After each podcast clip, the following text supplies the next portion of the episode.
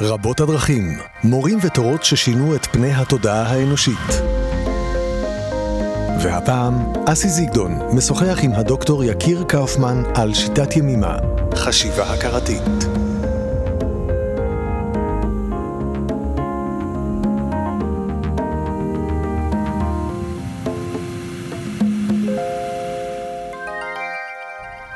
איתי באולפן הדוקטור יקיר קאופמן, אני אסי זיגדון, ואנחנו מתחילים עכשיו סדרה על uh, ימים האביטל, שברבות הימים uh, מוכרת היום בקרב אנשים רבים כשיטת ימימה, חשיבה הכרתית. שלום יקיר, מה זו שיטת ימימה? מה זו חשיבה הכרתית? זה בעצם uh, דרך בעבודה פנימית של האדם, כדי בעצם... Uh, להגיע למצב של uh, שחרור מכל מיני uh, דברים מיותרים, עומסים מיותרים, ובאמת להתחבר למהות הכי פנימית שלו. כן, קוראים לזה פה מהות היא, uh, כן, מהות החיים. אז זה, זה בעצם העניין, בעצם לזהות ולגלות את, ה, את המקום הכי מהותי שבתוכי, ובעצם להפסיק לבזבז כוחות מיותרים.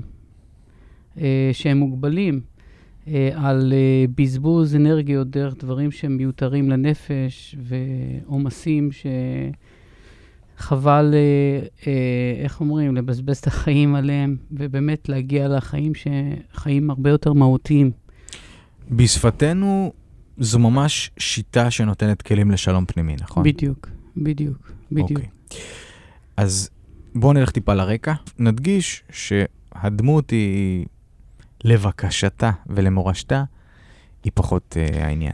Uh, ימימה, קשה לתאר אותה, אישה הכי מדהימה. Uh, בוא נציין רק שאתה למדת אצל ימימה. למדתי איתה... זאת אומרת, אנחנו כאן עם מקור ראשון. כן, למדתי איתה, זכיתי ללמוד איתה כתשע שנים, ואפשר להגיד שהיא עשתה את השינוי אולי הכי מהותי בתוך חיי.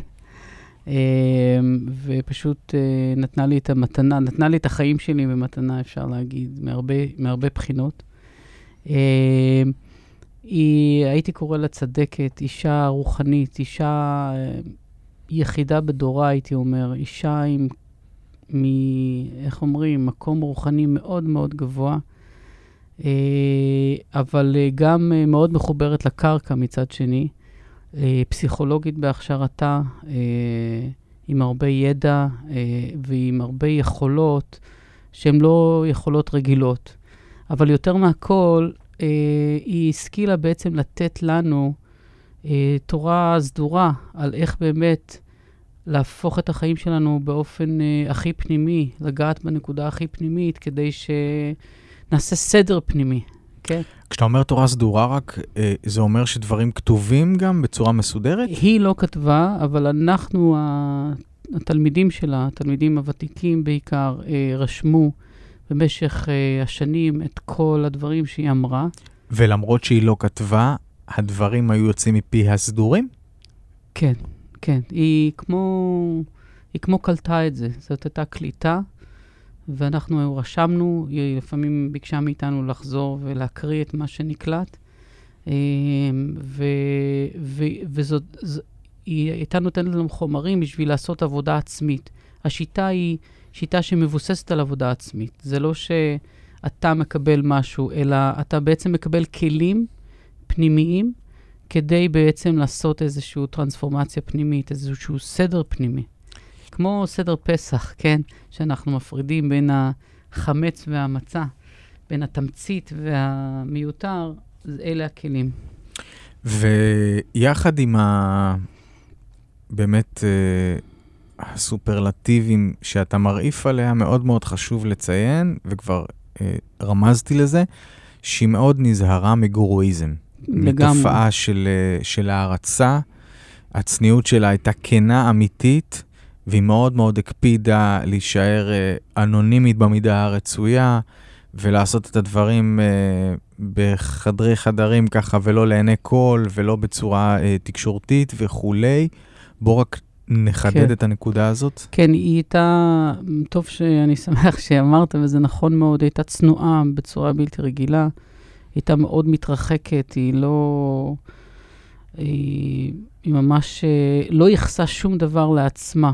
היא כאילו אמרה שזה פשוט, אה, זה כאילו עובר דרכה, וזה, וזה לא ממנה. זה פשוט לא ממנה. היא כל הזמן הדגישה שזה לא ממנה, וש... היא צינור. אה, במידה, כן, אפשר מהמם. להגיד ככה. כולנו צינורות. נכון. שאת, הרעיון, האם הצינור הזה הוא נקי, או, או עדיין יש בו אה, סתימות. כן. כן, וגם, טוב, זה, זה חלק מהסיפור, זה חלק מהתורה, זה חלק מה, מהעניין. כן.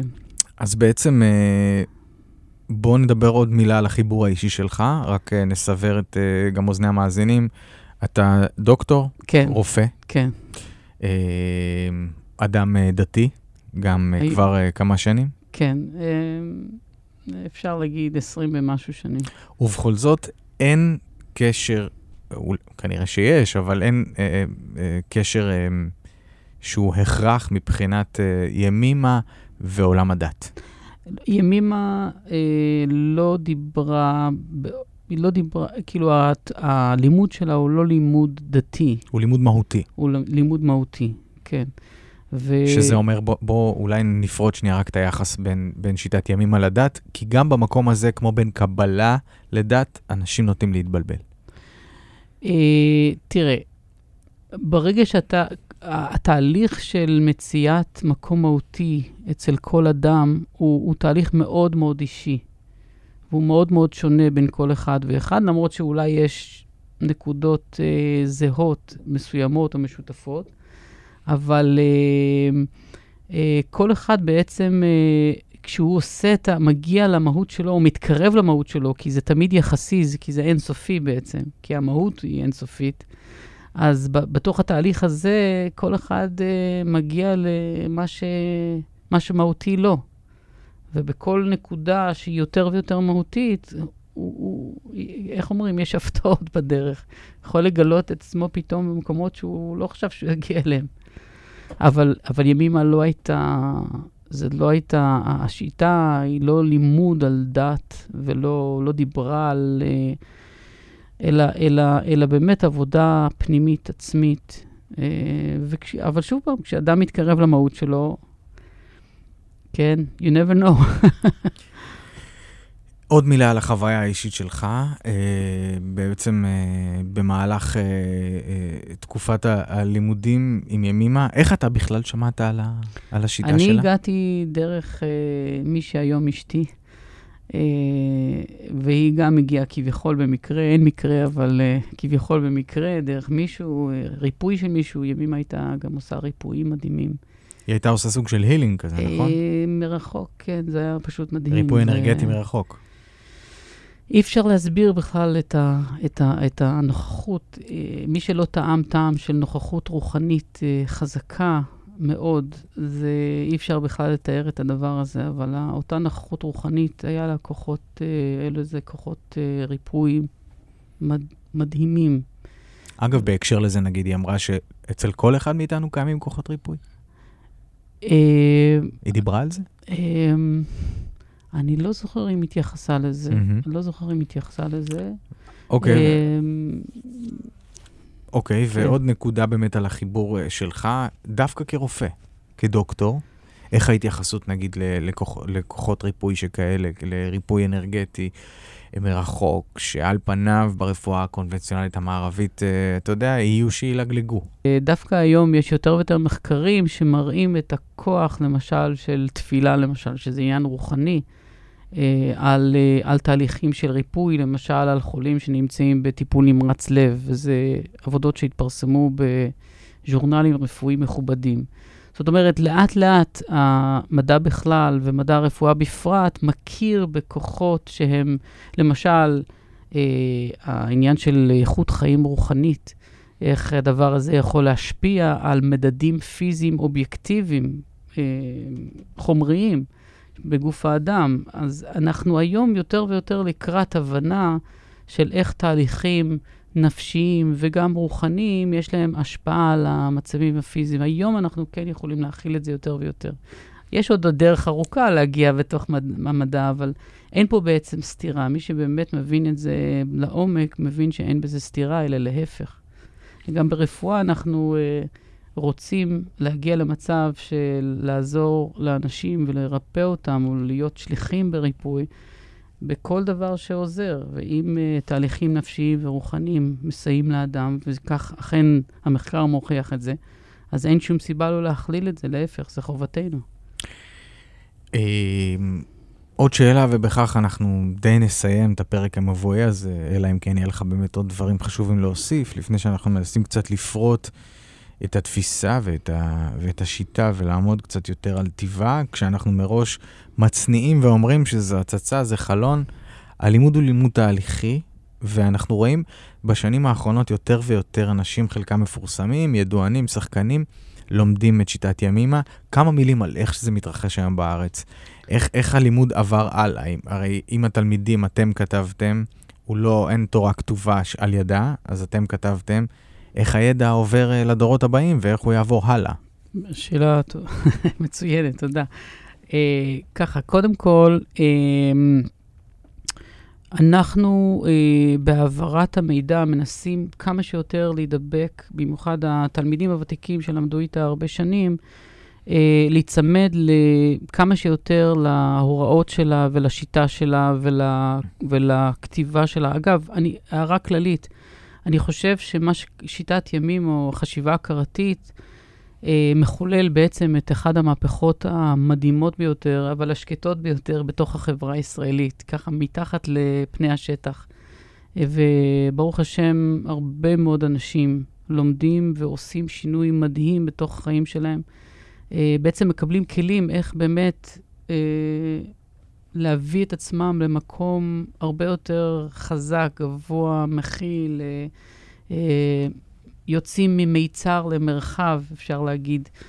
אמ, ואנחנו פשוט, התלמידים הוותיקים, מנסים ככה להידבק ולהעביר את, ה, את, ה, את, ה, את, את דברים של ימימה אה, בצורה מדויקת, ברוח של ימימה וכולי. ו, ו, אני חושב שאנחנו מנסים להיות צינור, בלי, בלי להכניס את האישיות שלנו לתוך העניין הזה, אלא באמת להעביר את זה בצורה הכי נקייה שיכולה להיות. כל אחד, כמובן, עם האישיות שלו והגוון המסוים שלו, אבל...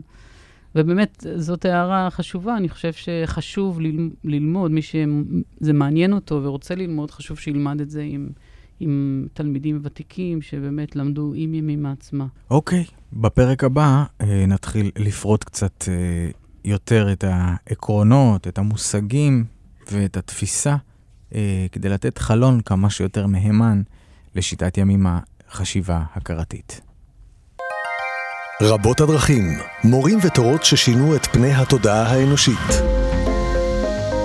והפעם, אסי זיגדון משוחח עם הדוקטור יקיר קאופמן על שיטת ימימה, חשיבה הכרתית.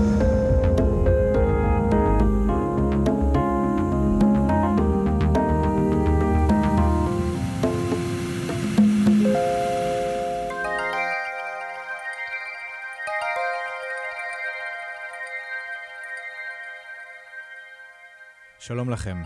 אנחנו בפרק השני על שיטת ימים, החשיבה הכרתית, דוקטור יקיר קאופמן איתי באולפן, ובפרק הראשון ניסינו לתת קצת רקע על הדמות, ימימה אביטל, וקצת את הרקע לשיטה, על ההקשר האישי של, של יקיר כתלמיד של ימימה, ובכלל בחיבור אה, לדרך שאתה עושה. ועכשיו נתחיל לפרוט מעט את הדבר הזה, והחלטנו להתחיל במושג שנקרא עומס והיעדר עומס. אז מה זה עומס? מה... איך בן אדם בכלל יודע שהוא עמוס? כן, אז uh, באמת, uh, uh, בדרך כלל אנחנו לא יודעים שאנחנו עמוסים. זאת אומרת, אנחנו כל כך רגילים להיות בתוך זה, אז אנחנו לא יודעים, אבל דווקא כשמתחילים את המסע הזה, לזהות, לקבל את הכלים לזהות מה זה עומס מצד אחד ומה זה מהות מצד שני, שני אז, אז פתאום, כשלאט, בוא נגיד שהעומס הולך ומתבהר. ו- ומגלים אה, דברים מדהימים. זאת אומרת ככה, אדם בנוי, אדם הוא מהותי. בדרך כלל, בשלבים מסוימים של הילדות, נוספים כל מיני רבדים שהם אה, מיותרים. זאת אומרת, הילד, בזמן הגדילה שלו, אה, אולי הוא מרגיש קצת חוסר ביטחון, אולי מרגיש שהוא אה, אה, קצת פחות אהוב, או אין לו מקום, אה, רגשות שילדים יכולים להרגיש. ואז אה, הילד מפתח הרבה פעמים אה, מה שימימה מגדירה כתבניות, תבניות של עומס. אה, למשל, אה, תבנית של פגיעות, או תלמיד ש, אה, תבנית של, אה, אה, למשל, כעס וכולי וכולי. כדי בעצם לתפוס מקום או לתת פיצוי לתחושה של חוסר ביטחון. עכשיו, זה בסדר אולי לשלב של הילדות, גם לא, רצ... היה רצוי שלא, אבל אין מה לעשות, הילד הוא ילד. תבנית כמעלה לחוסר. התבנית עונה על איזשהו חוסר בדיוק, שנוצר. בדיוק. חסך. נכון, בדיוק. אוקיי. Uh, ומה שקורה עם הזמן, שאנחנו הולכים עם התבנית הזאת, וכל פעם שאנחנו מרגישים קצת חוסר ביטחון בתוך החיים, uh, בזוגיות, ביחסים עם אנשים אחרים, בעבודה, בלימודים, לא משנה מה, אנחנו באופן לא מודע, או באופן תת-מודע, בעצם שולפים את התבנית ההרגלית הזאת, uh, והיא נותנת לנו מעין פיצוי. הבעיה היא שהתבנית הזאת, מצד אחד אנחנו מרגישים כאילו יותר חזקים, אבל בעצם אנחנו מאוד נחלשים מזה. Uh, והתבנית הזאת, היא, היא התבנית, התבנית, תבנית העומס הזאת, היא בעצם פוגעת בכל חלקה טובה בתוך חיינו.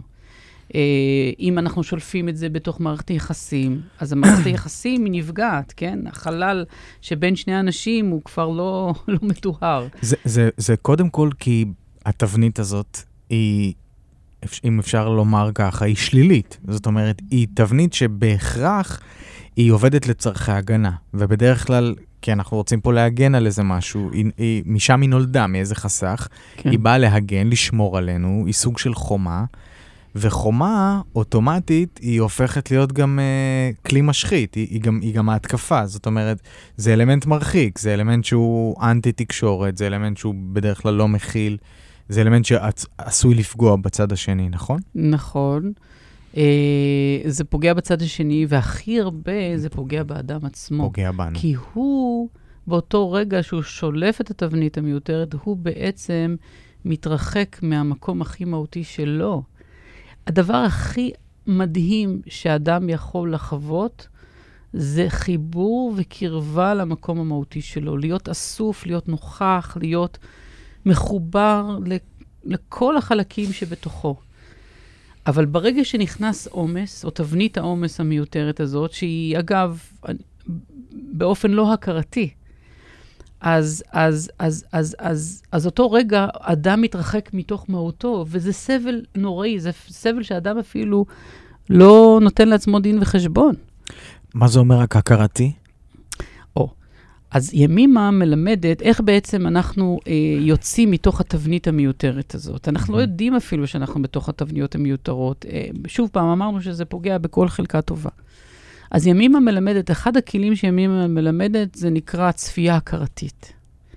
היכולת לצפות על ההתרחשות הפנימית, עכשיו, כאן ועכשיו, אה, ולהבין האם ברגע נתון אני במקום מהותי, או האם אני במיותר. זאת אומרת, קודם לראות את המצב. המצב לפני כן, בלי הצפייה הכרתית, זה, זה נקרא חושך כפול ומכופל. אתה יודע, ברפואה, כשאדם לא יודע שהוא חולה, זאת המחלה הכי קשה. אבל הידיעת המחלה היא התחלת הריפוי. או 50 אחוז מה, מהתהליך לפחות. זאת אומרת, שקודם כל מפתחים את הצפייה הכרתית, את הכלים איך לצפות על ההתרחשות הפנימית.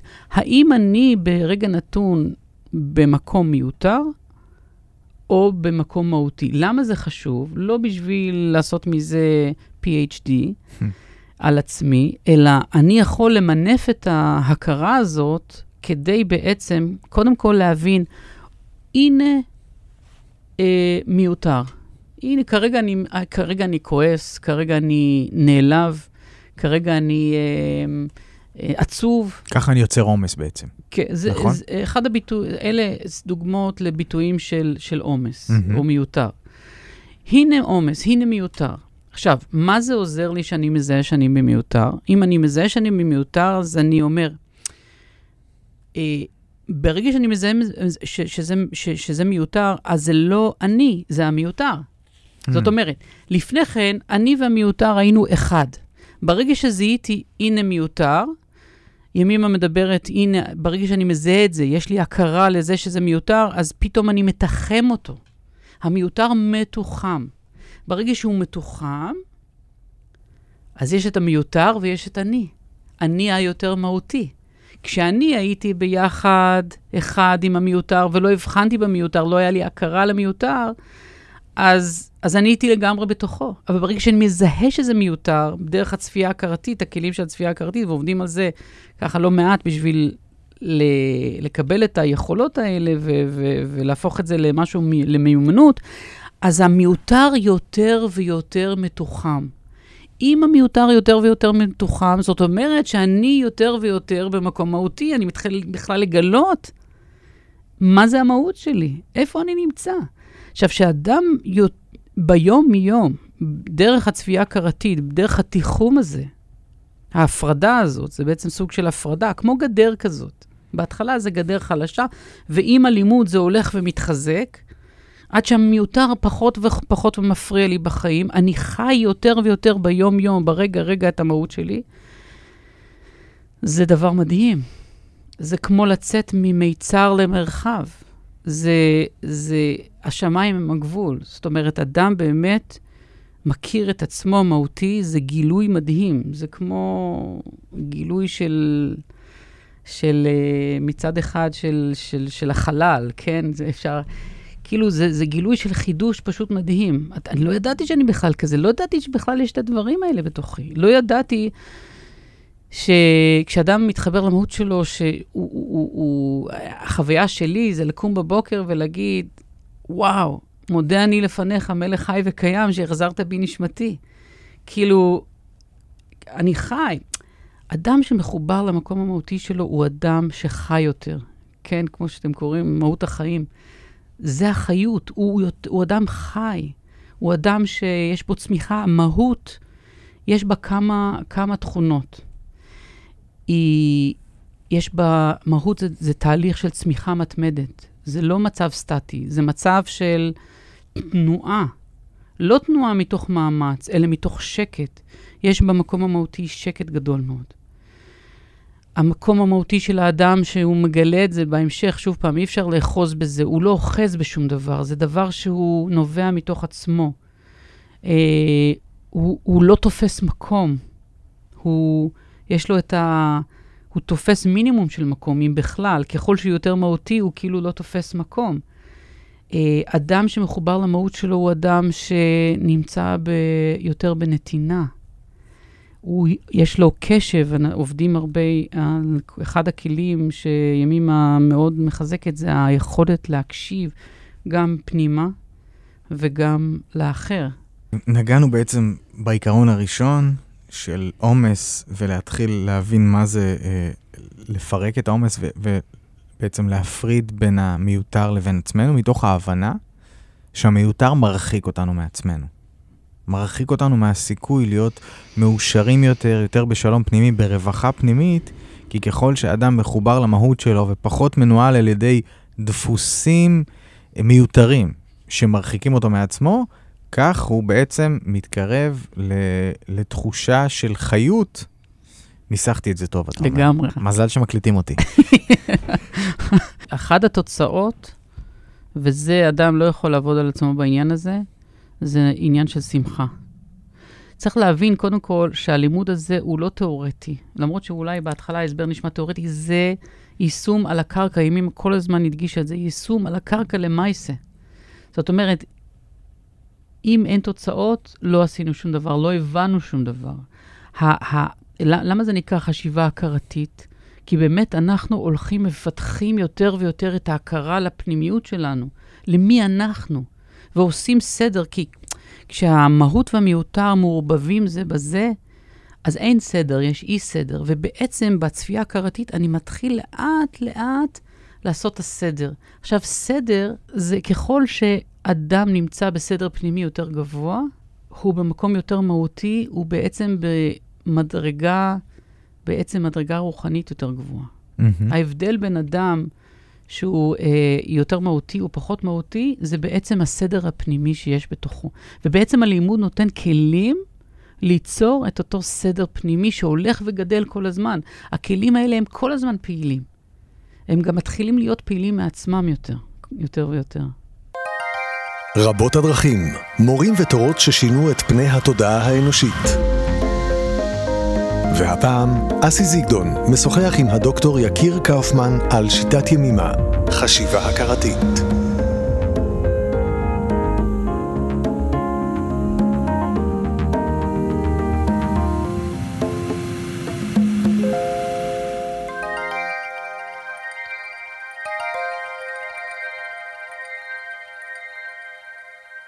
שלום לכם, אנחנו בפרק השלישי על אה, שיטת ימימה, חשיבה הכרתית.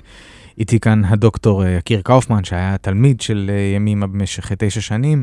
בפרק הזה בעצם אני רוצה להתחיל, אה, קודם כל בשאלה קטנה באמת, איך מתחילים? זאת אומרת, מה קורה בהתחלה? אנשים באים, בדרך כלל אנשים באים עם משהו שכואב להם, עם חיפוש, עם לא מרגישים שלמים, לא מרגישים מחוברים למהות שלהם, איזושהי מצוקה, איזשהו סבל. מגיעים, מתקבצים אנשים, כל אחד מהמקום השונה שלו בחיים, הדפוסים השונים שלו בחיים. איך מנחילים שיטה אחת לאנש... למגוון כזה, לפאזל כזה של אנשים? אז ככה, קודם כל השיעורים אה, הם בנויים מאורחים בערך שעה וחצי פעם בשבוע, מבוסס הרבה על עבודה עצמית. אה, ניגשים לחומר, לחומר הכתוב שאנחנו כתבנו. אה, ימימה, אה, יש אה, חומר שנקרא מבוא, שזה ארבעה חלקים. אמ, שבעצם זה היסודות של אה, שיטת החשיבה הכרתית, ואחר כך אה, עוברים לשיעורים יותר, אה, יותר מתקדמים, אבל שם מקבלים את הכלים הבסיסיים שאיתם אפשר להתחיל לעבוד. זה ארבעה שיעורים שימים עדנה, אבל כל שיעור אנחנו לומדים במשך די הרבה זמן, כי כל משפט נושא המון המון עומק, זה פשוט מדהים. אני לומד כבר... כן, התחלתי uh, ללמוד עם ימימה לפני בערך uh, 25 שנה, ו, והיום אני עדיין לומד עם התלמידים את המבוא, ואני לומד כל פעם מחדש. הלימוד הוא אינסופי. הוא, הוא, הוא מדהים, כי אלה כלים לכל החיים, והחיים הם אינסופיים, המהות היא אינסופית, ולכן אתה תמיד יכול להעמיק עוד יותר. אבל כן עוברים שלבים מסוימים. יש שלב שאתה מרגיש, וואו, הנה שחרור מדהים. ו... כי הצלחתי להשיל קליפה משמעותית. מאוד, ו- ו- ואז אתה באמת מרגיש ככה, וואו, כולם מרגישים את זה, כל הסביבה. תראה, הסביבה קולטת אותנו אה, לגמרי, אם הסביבה קולטת הכל, כשאדם אה, משתחרר והופך להיות יותר ויותר מהותי, אז כל הסביבה מיד משתנית, כל הסביבה מגיבה אליו. אה, רק אדם נכנס לחדר וכל החדר משתנה, כי התקשורת בינינו היא לגמרי בלתי אמצעית. אה, וזהו, אנחנו מכירים את החומר, אה,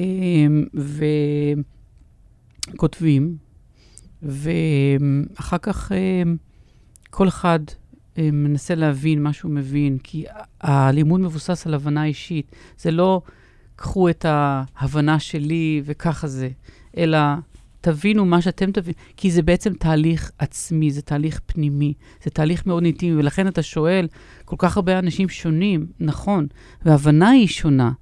הבנה היא מאוד מאוד אישית, אבל הבנה הזאת קשורה למקום מאוד מהותי, אז, והיא לגיטימית. אגב, רציתי להגיד לך, קודם השתמשת במושג שלילי על, על הדברים המיותרים. ימימה לא השתמשה במושג שלילי. כי... אני קצת סייגתי את זה, אבל אני שמח על החידוד שאתה עושה. אני, אני, ואני רוצה להגיד, כי זו נקודה אה, נורא נורא חשובה. למה ימימה לא, מש, לא השתמשה במושג שלילי? מיותר, היא לא השתמשה במושג שלילי. למה? אולי פעם, אבל, אבל כעיקרון זה לא...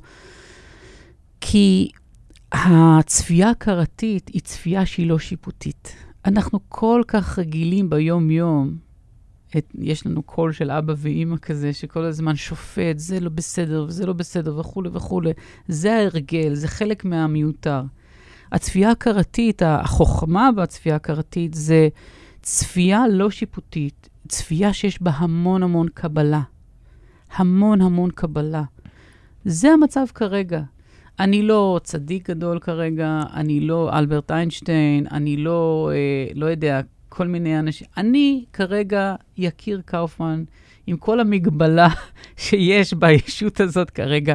וברגע שאני מקבל את עצמי כפי שאני בצפייה הזאת, הנה זיהיתי מיותר כזה ומיותר אחר, ואני יכול לקבל את זה בלי להתרגש מזה יותר מדי, בלי להיכנס לכל מיני ביקורות ותחושות. אז, אז, אז הצפייה היא צפייה הכרתית אמיתית, ואז אני יכול באמת לעשות שינוי, כי צפייה הכרתית באמת עושה את התיחום, ואז אני יכול באמת לעבור למקום המהותי, ואז אני יכול לגדול. אז משהו שהייתי רגיל אליו, אה, אה, אה, הייתי רגיל לבקר אותו, פתאום אני פורץ אותו דווקא בגלל שלא ביקרתי אותו, דווקא בגלל שהייתי בקבלה על עצמי, באופן נקי לגמרי, בלי להגיד, זה שלילי וזה לא טוב, וזה אוי ואבוי, והנה פט, חמש, פטיש חמש קילו על הראש וכולי וכולי. זה, זה חלק מהמיותר. אם אני מזהה בתהליך את השיפוט, אני מזהה אותו גם כמיותר ומתחם אותו, אני יכול להגיע למצב של צפייה הכרתית שהוא נקי, שהוא mm-hmm. לגמרי מקבל. אני זוכר שתלמיד אה, תלמיד אמר שהוא אה, איבד את המחברת שלו, והוא ככה, זה מאוד uh, צייר אותו, ואז ימימה אמרה לו, אל תדאג, מי שימצא את המחברת יקרא, אבל לא יבין מזה שום דבר. אי אפשר ללמוד שחייה בהת, בהתכתבות, זאת אומרת, צריך ללמוד את זה מתוך הלימוד עצמו, מתוך אנשים ש, ש, שלמדו. לא ש... הם צדיקים גדולים, אלא פשוט לה, הם, הם, הם קיבלו את זה ו, ומעבירים את זה, לפחות מנסים uh, בצורה uh, uh, נקייה. תדע לך שכשאני יושב עם, ה, עם, עם, עם, עם, עם חבר'ה שלומדים איתי, אני, קודם כל, אני לומד מהם, אבל ממש, זאת אומרת, כל שיעור, אני, זה, זה שיעור בשבילי. אני, אני מודה להם שהם לומדים איתי. כן, הם נותנים הרבה חומר מהחיים. כן, לגמרי, אבל, אבל זה, זה תהליך משותף. זאת אומרת, אני, אני גם חלק מתוך התהליך של הלימוד. אני לומד איתם. כשאתה מגלה משהו שנותן לך, אה, אולי המתנה הכי גדולה שקיבלת בחיים, חוץ מעצם החיים עצמם, אז uh, אתה, רוצה, אתה רוצה לתת את זה לכל העולם. זאת אומרת, מי שמוכן uh, לשמוע ולהקשיב. אבל uh, זה בהחלט uh, גם זכות גדולה וגם uh, גם חובה במובן הטוב של המילה. זאת אומרת, uh, כן, שליחות, הייתי אומר, נכון. רבות הדרכים, מורים ותורות ששינו את פני התודעה האנושית. והפעם, אסי זיגדון משוחח עם הדוקטור יקיר קאופמן על שיטת ימימה, חשיבה הכרתית.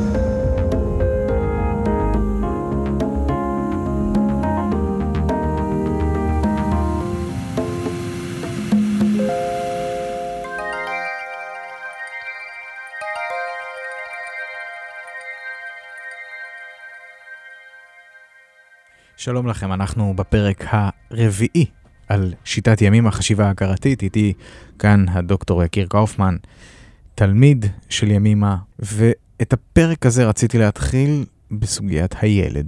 אומר, דיברת איתי על, אה, על כל העניין של המיותר והחיבור למהות הפנימית, הטהורה שלנו, ואני רוצה לשאול אם כשאנחנו מגיעים לעולם, בתור ילדים, הרי ילדים הם מאוד אינטואיטיביים, השמחה היא שמחה, המחסומים אפסיים, ההתנהגות היא, איך אומרים, לרקוד כאילו שאף אחד לא רואה אותך. אתה לא דופק חשבון, אתה ילד. והרי אנחנו יודעים שבהמשך דברים מתחילים להשתנות. איך ההתייחסות של ימימה בעצם לכל העניין הזה של הילד, הילד שבתוכנו, האם המסע הוא חזרה לאיזה מקום שאיתו הגענו לעולם? שאלה נפלאה. אה, באמת, אתה יודע, כשאנחנו רואים ילדים, תינוקות, אנחנו נורא מתרגשים. מתרגשים כי זה באמת השלב, אנחנו רואים אדם, בעצם ילד הוא גם אדם, אה, ש, שלפני ההתלבשות של התבניות המיותרות, הקליפות האלה של התבניות המיותרות, זה מעורר בנו את הזיכרון שלנו, של עצמנו המהותי. וזה מהדהד פנימה, וזה כל כך משמח אותנו, שהנה, לראות את, ה, את מה שמשתקף בתוכנו, כמו שהבעל שם טוב אמר, שכל מה שאנחנו רואים באדם השני הוא השתקפות של עצמנו.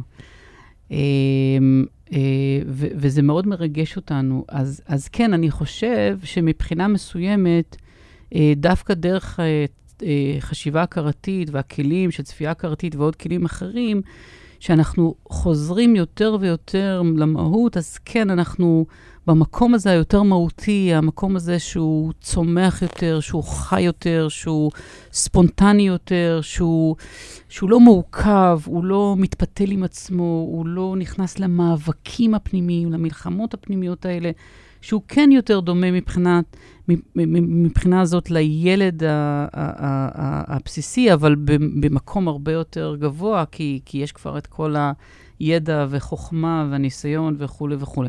אבל גם ימימה דיברה על הילד גם במובן אחר. היא mm-hmm. דיברה על הילד מול הבוגר, כי יש את הילד...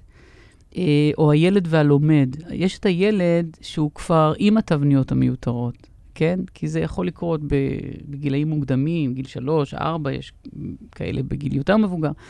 אבל שעדיין בעקשנות שלו, אני, אני, אני, או בעצבות שלו, או בעלבון שלו, וכולי וכולי, בתבניות המיותרות. ובעצם דרך חשיבה הכרתית, דרך השיטה, לאט-לאט, בהגעה למקום המהותי, אתה מגיע בעצם למקום הבוגר יותר במובן ה... המהותי של המילה בוגר, ו- ועוזב את הילד הזה, הילד עם התבניות. אז גם יש את הילד הזה במובן השני. ככה אם היא מדברת על, ה- על הדואליזם הזה. והשאלה שלי, אם אנחנו מגיעים פיור במקום הזה, זאת אומרת, הרי גם אצל ילדים מאוד מאוד קטנים, כבר מגיל ממש קטן, ברמה של כמה חודשים, אתה יכול לראות את השונות. של ילדים. Yeah. אתה רואה ילדים שהם שתלטנים יותר, ודעתנים יותר, ו- ו- וכולי וכולי. Okay. כן. זאת אומרת, מעניין אותי ב- ב- ב- ב- בתפיסה של אמא, איך היא ראתה את המקום הזה שמסתכל על, ה- על הטבולה ראסה, על היהלום. הרי אנחנו יכולים להסתכל על המסע שלנו כיהלום, ש- שמתחיל להתלכלך, נכון. וקליפות שמצטברות עליו, ובעצם, זה בעצם אה, אה, לנקות. נכון. להוריד את השכבות, לנקות, להגיע חזרה ליהלום, שכשאנחנו מחוברים אליו, אנחנו קרובים לעצמנו יותר מאי פעם. והשאלה שלי, כאילו, איך ההתייחסות בין הטבולה ראסה לבין הדברים הנרכשים, הדפוסים הנרכשים, היא הייתה פסיכולוגית בהכשרה שלה. כן, לגמרי. זאת אומרת, יש המון היבטים פסיכולוגיים בעבודה, והם מתחברים, מתחברים לידע קבלי גם? אה, כן, לגמרי. ימימה גם באה מרקע כזה, זו משפחה כזאת, ובהחלט זה דברים שקשורים ל... לפנימיות, לפנימיות התורה, לפנימיות ה... זאת אומרת, עכשיו ברפלקציה לאחורה, אני רואה ש, שכן, זה, זה יסודות של האמת האוניברסלית אה, בעצם, אה, שהייתה לגמרי מחוברת ל, ל, ל, למקום הזה, כן, בהחלט. אז רציתי לשאול אם, אם יש איזושהי התייחסות באמת ל... למימדים שהם מעבר לקיום בגלגול הזה, או בחיים האלה, או, ש, או שהיא לא, לא לוקחת את זה לשם. אתה יודע, בהיבט של התפקיד של הנשמה שלנו, המסע של הנשמה שלנו, או שהיא מתייחסת לזה, הגענו, אה, רכשנו דפוסים, בואו ננקה אותם, נתח... שם אנחנו נתחבר למהות של לשמה הגענו לעולם. בוא נגיד ככה, אה, כן, קודם כל כן היא התייחסה. Mm-hmm. התייחסה לגמרי, היא גם ראתה את הדברים האלה. זאת אומרת, אה, ימים הייתה, היה לה יכולת לראות את הכל. כאילו, בדרך מדהימה ומפתיעה. יש מעט מאוד אנשים שבאמת יכולים לעשות את זה, כאילו עבר, הווה, ולפעמים אפילו עתיד. אה, אז בהחלט היא ראתה את זה, והיא גם התייחסה ל, ל, ל, לנקודות כאלה, נגיד בעבודה ספציפית עם אדם מסוים וכולי וכולי. אה, כן, גם בלימוד עצמו יש בהחלט התייחסות לנקודות האלה, אבל מה שבסופו של דבר הכי חשוב זה מהמקום שאני נמצא כרגע, עם הנתונים שיש לי, ולא לחינם יש לי את הנתונים האלה, ואין פה מקרה. ואין מקרה שיש לי את ההורים המסוימים שקיבלתי ו- וכולי וכולי. מהמקום שאני נמצא, אני יכול לקחת כרגע את הכלים האלה וללכת קדימה. וזה מה שחשוב. החשבונות היותר מורכבים, זה בסדר, זה, זה היא עשתה ברמה אישית, ב... ב אה, כן, אם אמא הסתלקה לפני 15 שנה, אבל ברמה האישית היא יכלה לדבר, אה, אבל, אבל מה שחשוב כרגע זה לקחת את הכלים של הלימוד, ומנקודת המוצא שלי, ביחסיות אל עצמי, איפה אני הולך קדימה. ואני יכול לקחת את הכלים האלה בשביל לצעוד קדימה. אה, יש okay. אוקיי. כמה כלים שאולי כדאי להזכיר אותם, mm-hmm. ככה שיכולים uh, בהחלט uh, uh, לעניין, וזה למשל, אחד הכלים שהיא לימדה זה הנושא של החסרה מול הפרזה. כן? זאת אומרת, uh, אדם בעצם נמצא כל הזמן, ב... המציאות המהותית היא, היא, היא בעצם uh, איזשהו uh, דיוק. שהוא uh, סיכום של הרבה מאוד אפשרויות. ימימה מדברת על לבחור את הסיב שבין הסיבים. זאת אומרת, לשקול תמיד איפה אני נמצא מבחינת, האם אני מחסיר או האם אני מפריז. ולמצוא את הדיוק בעשייה ביום-יום, בכל רגע ורגע. זה אחד ה... הכלים המאוד, אה, שוב פעם, אני, אני מדבר בסלוגנס, בכותרות. לא, לא, בסדר, אנחנו נותנים פה חלון קטן, כן, טעימה, צוהר, זה בסדר. וכל כל, כל ביטוי כזה זה דבר שמתפתח מאוד. אה, היא דיברה על זה שיש בנו המון חלקים, וכל חלק, יש לו את המהות שלו, וגם את המיותר שבתוכו. למשל, על המחשבה, הלב והקשב.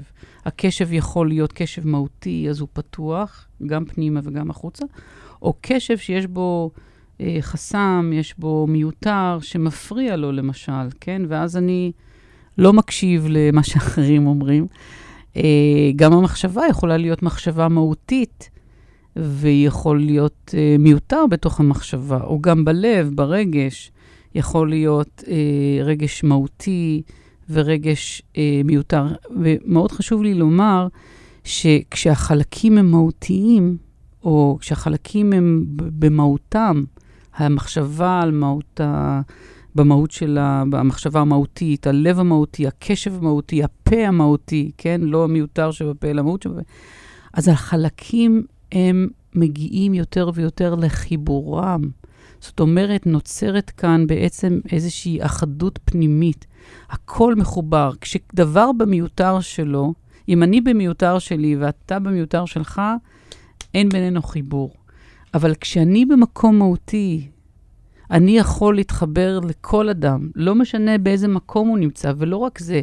אם אני במקום מהותי ואתה במקום מיותר, ואנחנו נדבר בינינו, או אפילו לא נדבר, המקום המהותי שלי ישפיע עליך כשאתה תתחבר למקום המהותי יותר שלך, או להפך. יהדהד.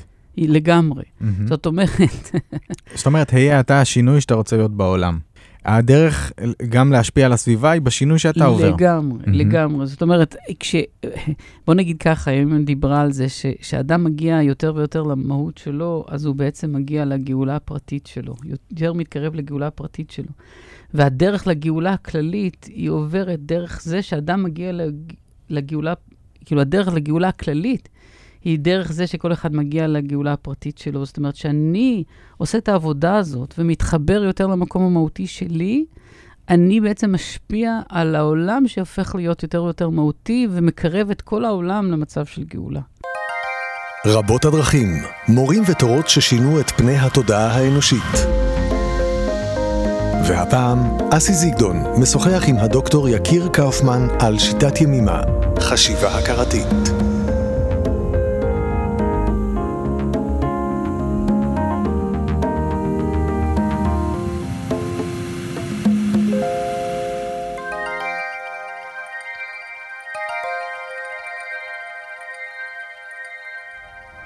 שלום לכם, אנחנו בפרק החמישי על שיטת ימימה, החשיבה הכרתית. איתי הדוקטור יקיר קאופמן, תלמיד של ימימה, ורצינו להתחיל את הפרק הזה במלך. מי הוא המלך? מה זה מלך? עשיית המלך. כן, אז המלך הוא, אה, מלך זה מושג, זה מונח. כל אדם יכול להיות, להגיע להיות מלך. מה זאת אומרת? מלך זה מוח, לב כליות, בסדר הזה. דיברנו על כך בדרך חשיבה הכרתית, אדם יכול להגיע ליצירת סדר פנימי. סדר פנימי, זאת אומרת שיש אה, היררכיה מסוימת פנימית. זאת אומרת, יש מבנה פנימי, ימי מדברת על יצירת המבנה הפנימי. אה, מוח ששליט על הלב, שהוא מעל הלב, ימים, ו, והלב מעל הכליות או הכבד, שזה בעצם ייצוג של כל החלקים היותר אה, נמוכים באדם. נמוכים, לא שליליים או לא פחות חשובים, אלא יש להם תפקיד אחר. Uh, זאת אומרת, כשהחלקים הם במהותם, כמו שאמרנו בפרק הקודם, כשהמוח הוא על מהותו ובלי המיותר שבמוח ובמחשבה, כשהלב הוא במהותו ולא במיותר שלו, וכל החלקים האחרים, היותר נמוכים, הכליות הכבד, הם במהותם, אז הם מסתדרים באופן טבעי בסדר הזה, שהמחשבה שולטת על הלב ולא להפך. כשהלב שולט על המחשבה, על המוח, סליחה, הוא מעל המוח, שלא בסדר הנכון, אז זה למך, כן, אנחנו הופכים את סדר האותיות, וכשהכבד או הכליות הוא מעל כולם, וזה סדר ממש הפוך, אז זה כלום. זה אותיות של כלום. אה, יש לך איזה דוגמה איך אני יכול רגע לעבוד עם זה? אה, בעצם, כש, כשאין לי את הסדר הפנימי הזה, אני בעצם חי חיים של תגובתיות. Mm-hmm. אני כל הזמן בעצם מגיב כמו שלוחצים עליי על איזשהו כפתור. כאילו מהיצרים או מהאמוציות? אה, כן, משהו בצורה לא נשלטת. משהו, משהו לגמרי לא נשלט. זאת אומרת, מישהו אומר משהו, וזה מפעיל אצלי איזשהו סרט. הסרט הזה יכול להימשך אה, אה, כמה דקות, שעה, יום, שבוע, חודש וכולי וכולי. אני, זה כל אחד והסרטים שלו. אבל אני חי רק בתגובתיות. אין, אני לא נמצא ב... במושב הנהג, אני לא אוחז בהגה, אני כל הזמן נפעל, אני כל הזמן בתגובתיות.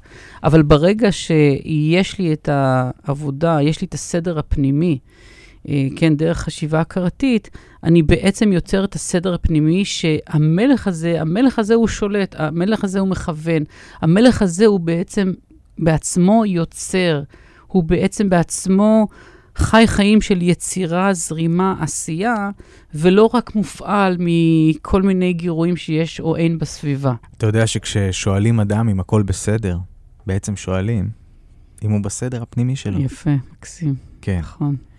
יש הרבה סודות בתוך הביטויים השגורים כל כך, ביום-יום שלנו, שיש mm-hmm. מאחוריהם מהות עמוקה מאוד. אז. Uh, אני... אני רציתי לדבר עוד על כמה, כמה נקודות ככה בלימוד. בבקשה. דבר אחד, זה אחד הכלים שאנחנו לומדים, זה הכלי של ההמתנה. ימימה אומרת שההמתנה... בהמתנה, מתנה. כן, אנחנו מקבלים את המתנה, בדיוק. זאת אומרת ש... אה, יש המון כבוד לזמן שתהליכים מתרחשים, לתהליך הפנימי, כן? אדם שהנפש שלו רגילה אה, 20 שנה, 30 שנה, לתבניות מסוימות, התהליך הזה דורש זמן. זה לא הוקוס פוקוס. הלימוד הוא לימוד מעמיק, הוא דורש את הזמן שלו. הוא דורש את, ה, את המיומנות שלו, את ה... לאט לאט להתקדם עם העבודה של הכלים, לעשות אינטגרציה של כל הדברים, לפתח את היכולת של צפייה הכרתית, ולכבד את זה שהנפש, יש לה הרגליות מסוימת, ו, ולא לדחוק, לקבל את, ה, את הדברים האלה, ו, ויש את העניין של ההמתנה. בהמתנה, אתה, כמו שאמרת קודם, אתה בעצם כלי ריק. אתה בהמתנה, הקשב שלך פתוח. ואז אתה באמת יכול לקבל הבנה חדשה שבאה כאילו מלמעלה. כאילו הבנות נמצאות כל הזמן כאילו מסביבנו, כמו מקיפות אותנו מלמעלה, וכשאני בכלי של ההמתנה, אז אני בעצם יוצר חלל שאני לא ממלא את עצמי בתוכו, אלא אני מפנה את הכלי הזה, ואז ההבנות שהן כל הזמן במקיף, בסובב אותי, יכולות בעצם להיכנס פנימה ואני יכול להכיל אותם, ואני יכול לקחת אותם לתוך החיים שלי, ו- ולהעצים את עצמי, ולהגיע באמת לעניין המהותי יותר. ימימה דיברה בעצם עם הזמן על פיתוח של מבנה הכרתי. כל הבנה שיש לי, שאני מקבל מתוך החומר, מתוך החומר הנלמד, כל חלק שאני לומד, כן, חלק שבחומר. כל הבנה שאני משיג לעצמי מתוך החומר, הבנה אישית שלי, זה כמו עוד נדבך, עוד לבנה, במבנה הכרתי שהולך וגדל ומתחזק, וככל שהמבנה הזה הולך ומתחזק וגדל, יש לו יותר כוח לפרוץ את המיותר ההרגלי. וזה תהליך שדורש זמן, ודורש סבלנות ודורש עבודה בעיקר, כי זה תלוי, הכל הלימוד הזה תלוי בעבודה עצמית. זה לא מישהו אחר שעושה את העבודה, זה לא הוקוס פוקוס, זה לא מהשיטות האלה שלפני שהגעתי ל, לימים ולחשיבה הכרתית, כל מיני סדנאות כאלה וכולי וכולי, שיש הערה תוך אה, יום או שבוע או משהו. זאת, זה עבודה, עבודה רצינית לאורך זמן. אה, ועבודה שלי, של אדם עצמו, ואיך אומרים, יגעת ומצאת, תאמין. אה, לא יגעת ומצאת, אל תאמין. Mm. יש עוד מושגים שרצית לדבר עליהם, כן. על מנוחה למשל, על נכון. להניח. כן. אז יש באמת את העניין הזה של אה, אה, מושג שנקרא אה, נחל מקומו. צריך להבין שאדם במקום מהותי הוא אדם שבעצם הוא נמצא בפעילות אה, מאוד אינטנסיבית, אבל שקטה, מתוך שקט. זאת אומרת, יש פה איזה נשיאת הפכים. יש פה כביכול, זה נשמע כמו סתירה פנימית. מצד אחד, הצפייה הכרתית זה עבודה פעילה, אבל זה פעילות שמאפשרת את מנוחת החלקים. שים לב שאדם שנמצא במיותר שלו, זה אגב מתבטא מאוד בגוף. זה, אם שאלת קודם מה החיבור לרפואה, זה מביא למתח, זה מביא לסטרס, זה מביא למתח בשרירים. הדברים האלה פוגעים בגוף, מביאים חס וחלילה להפך, מצב של הפך הבריאות. ובמקום המהותי, אתה מגיע למצב שיש מנוחת החלקים, אתה ממש מרגיש את זה בשרירים. אתה מרגיש שאין את המאמץ המתמיד הזה של כל הזמן להיות דרוך, כל הזמן להיות בסטרס, זה להפך, פתאום, כן, הכל דבר אפשר לנשום, אפשר... אה, וזה משפיע לגמרי גם על הגוף וגם על הנפש, וכמובן הרוח. אדם שהוא מכווץ במיותר, הוא מלא בעצמו, אין לו מקום להכיל איזשהו חידוש, אין לו מקום להכיל אדם אחר. אין לו אפילו מקום להכיל את עצמו. ימימה אומרת דבר מאוד יפה. היא אומרת שזה כמו שהמיעוט, אה, יש במה, והשאלה מי תופס את הבמה. האם המיותר תופס את הבמה ב, ברגע נתון, או המהות? כל עוד שהמיותר תופס את הבמה, המהות מאוד מאוד מצומצמת, מחכה בצד, כאילו נכבאת אל הכלים, מחכה תמיד שהאדם יחזור אל עצמו ויצליח לזהות, לתחם ולנקות את המיותר כדי שהמהות יתפוס את מקומו. כן, זה כמו ש... אה, זה כמו שיש ביטוי כזה, שאדם שהוא אה, אה, מלא בעצמו, גם הקדוש ברוך הוא אין לו מקום שם. הוא לא יכול, לא יכול להכניס את הקדושה אליו בכלל, הוא לא יכול להכניס משהו מהותי. אז ברגע, בדרך החשיבה הכרתית, כשאני מתחם ומצמצם, בעצם בתיחום הזה, החלקים המיותרים הולכים ומאבדים מכוחם. הולכים ומאבדים מהנפח שלהם, מה... הם תופסים פחות ופחות מקום, ובתהליך הזה באופן טבעי, בלי לעשות שום דבר כמעט, המקום המהותי תופס את הבמה, תופס את, ה, את, ה, את המרחב הפנימי, ואז באמת מגיעים למנוחת החלקים יותר ויותר. שוב פעם, זה כל הזמן יחסי, וזה כל הזמן יכול להיות עוד יותר ועוד יותר. רבות הדרכים, מורים ותורות ששינו את פני התודעה האנושית. והפעם, אסי זיגדון משוחח עם הדוקטור יקיר קאופמן על שיטת ימימה, חשיבה הכרתית.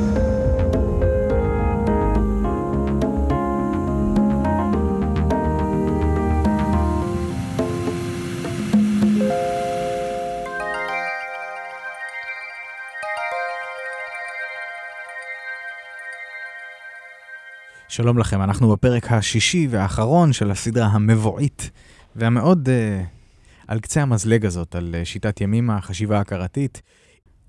בחשיבה הכרתית אנחנו עושים תיחומים. אני אתן לך משל לעניין. בבקשה. תיחום מאפשר חיים. למה הדבר דומה?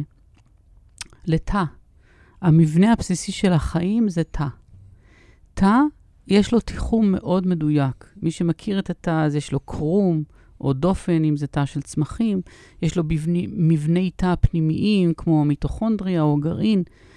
התיחום בין התא לחוץ, או בין עברוני התא הפנימיים לבין הסביבה שלהם בתוך התא, הוא נחוץ לחיים. זאת אומרת, אם הקרום של התא, או התיחום החיצוני של התא נפרץ, אין לתא חיים. החיים תלויים בתיחום. כשאני יוצר תיחום פנימי בין המהותי למיותר, אני בעצם עולה בדרגת חיים. אני עולה לדרגת חיים יותר גבוהה, לחיות יותר גבוהה, כמו שימים אומרת. ב... שוב פעם, במיליה שלנו, של רוחניות, שהכל ככה זורם ואין תיחומים ברורים, זה לפעמים יכול להיות קשור להפך מהחיים. Mm-hmm. וצריך לעשות תיחומים מאוד ברורים. עכשיו, בתהליך של חיבור למקום מהותי, באופן טבעי, אדם מתחיל יותר ויותר לברר לעצמו מה שייך למהותי, מה למיותר, מה לצד של הקדושה והטהרה שברוחניות, ומה חס וחלילה להפך. הוא עושה את התהליך, יש לו יותר בהירות. אני רוצה להגיד עוד דבר אחד. כשאני אה, יותר בצפייה הכרתית פנימית, כשאני יותר קשוב לעצמי, כשאני מבין יותר את המבנה הפנימי שלי, שיש לי בהירות יותר גדולה, שאני יותר מחובר לעצמי, אני יותר קרוב לעצמי, אני יותר נוכח, אז אני גם מבין את השני באופן אחר שלא הבנתי אותו אף פעם. פתאום האדם שנראה לי כביכול לא טוב, או כביכול שהוא כאילו פוגע בי, פתאום אני רואה אותו במהות שלו. זאת אומרת, כשאני מתחבר למהות הפנימית שלי, אני לגמרי לגמרי רואה את השני, אז אפילו שהשני הוא כועס וסוער ו- וכביכול פוגע, אני מבין שהוא לא באמת ככה. ואני רואה אותו מבעד למיותר שלו, אני רואה אותו במהות שלו. וכשאני רואה אותו במהות שלו, אני מעורר בו את המהות שלו. Mm-hmm. זה ההדהוד. ואז נכון. יש טרנספורמציה מדהימה. תגיד, אפרופו כעס, כשעולה בי כעס, mm-hmm. מה? כי אתה יודע, יש כאלה ש... תשמע, מה, כעס, אתה יודע, יש כאלה שנותנים לו מקום ויש כאלה שלא נותנים לו מקום. האם לקבל את עצמי על כל חלקיי וכל מה שעולה בי, זה גם לקבל את הכעס? קודם כל... על פי ימימה? אה, קודם כל, כן. זאת אומרת, לא שאני שמח בזה שאני כועס. אני, אני גם לא מתעצב מזה, כי אם אני מתעצב, אז אני רק מעכב את כל התהליך ש...